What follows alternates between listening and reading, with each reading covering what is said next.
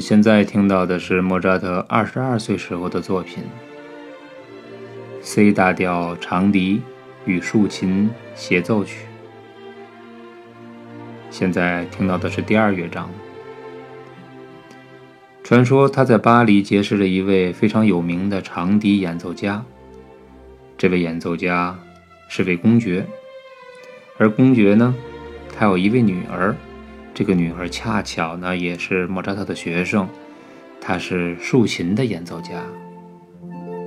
那莫扎特就为他们父女俩写了这一首曲子，正巧用在了公爵女儿结婚庆典上，他们两个共同去演奏。整首曲目应该说是非常的田园气息，典雅又具有生动的这种表情。没有任何的伤感的味道，好像莫扎特一辈子都是开开心心的，没感觉到他有多么的苦恼。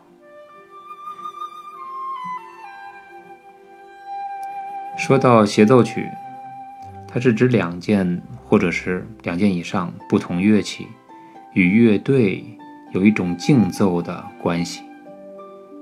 就是你一句我一句，你一句我一句，也有三重协奏曲和四重协奏曲，还有五重。通常第一乐章呢是为快板，第二乐章呢为慢板，第三乐章为快板，就是快慢快。我们现在听到的是第二乐章，属于属于行板左右的这样的一个速度。所谓行板，小行板。这指的是我们走步的那个步速，一分钟大概六十到七十下左右。这个速度让人感觉到没有那么大的压力，很舒服的一种听觉效果。我们上一节提到了竖琴，这节呢，我们加上一个长笛，长笛和竖琴配在一起。应该说是天下音色最美的两种乐器合在一起，长笛的那种甜美、那种柔和，和竖琴的那种浪漫结合在一起的时候是非常完美的。莫扎特的这首曲目充分的给这两个乐器一个施展的空间，让他们能够非常完美的结合在一起。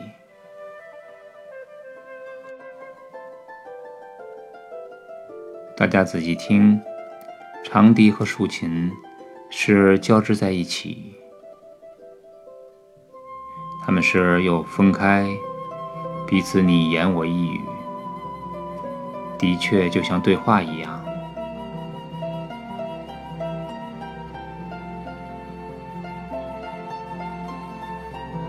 如果这个时候竖琴变成钢琴，就有一点太硬了，所以竖琴。它这种柔和，恰恰的在这里面是最大的优势。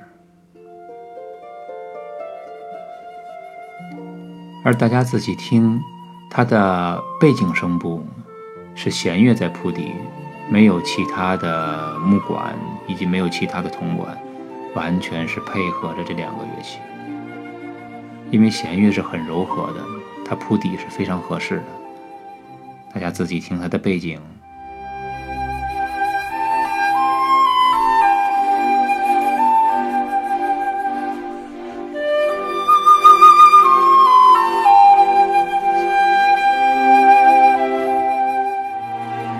和竖琴在对话，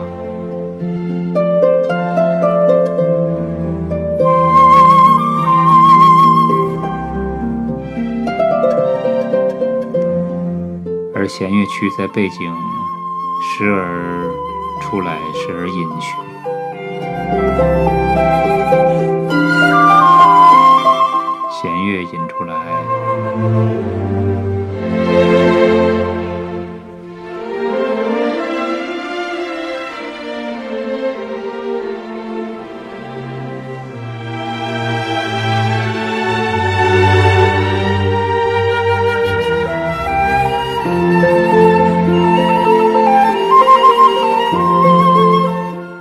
在铺底，再做陈述。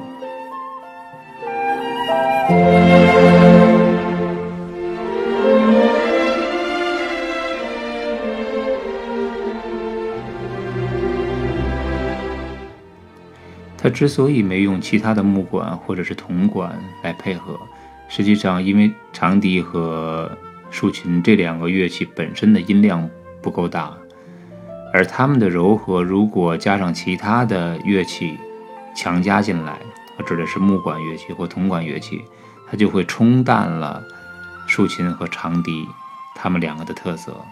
所以莫扎特他并没有用其他的乐器来加入进来。尤其是在这一章，这就给听众一个充分的去倾听长笛和竖琴的这种曲调的一个机会。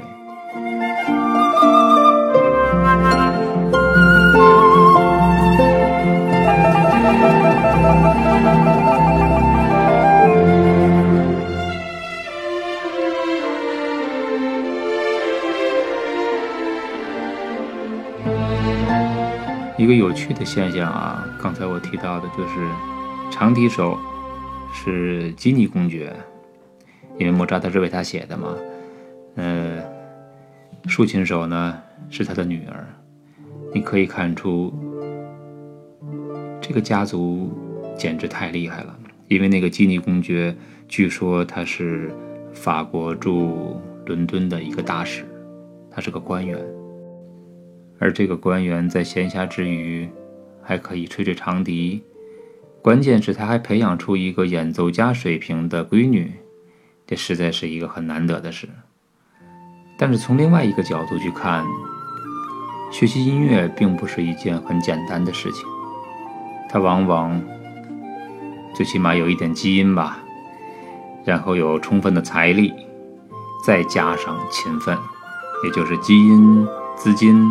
和勤奋融合在一起，才有可能走上以音乐为职业的这样的道路。所以，那种觉得我勤学苦练就可以有成绩的想法，其实并不现实。我记得在九十年代末的时候，通常音乐学院的老师一堂课在二百块钱左右，而那个时候。一个正常的工作大概也就挣到一千块钱左右，也就是说，一个家庭如果孩子要学习音乐的话，他基本上是拿出了所有的积蓄。当然，这刚刚是一门乐器的学习，他还有很多其他方面的学习。应该说，能够考上音乐附中、上音乐学院的这些学生们。家里付出了巨大的代价，如今也是这样，所以不要觉得我们花几百元钱上一堂课，就一定要走音乐这条路，其实不是这样。最好把这种学习当成一种终身的学习，一种学会如何欣赏音乐的学习，这样父母就不会太纠结。孩子也不用太紧张。这里是喜马拉雅天天向上 FM，十分钟听懂古典音乐。我是嘉天，在这里，我希望所有学习音乐的学生们，不要把音乐当成一种目标，要把它看成你的生活、你的经历和只属于你的乐趣。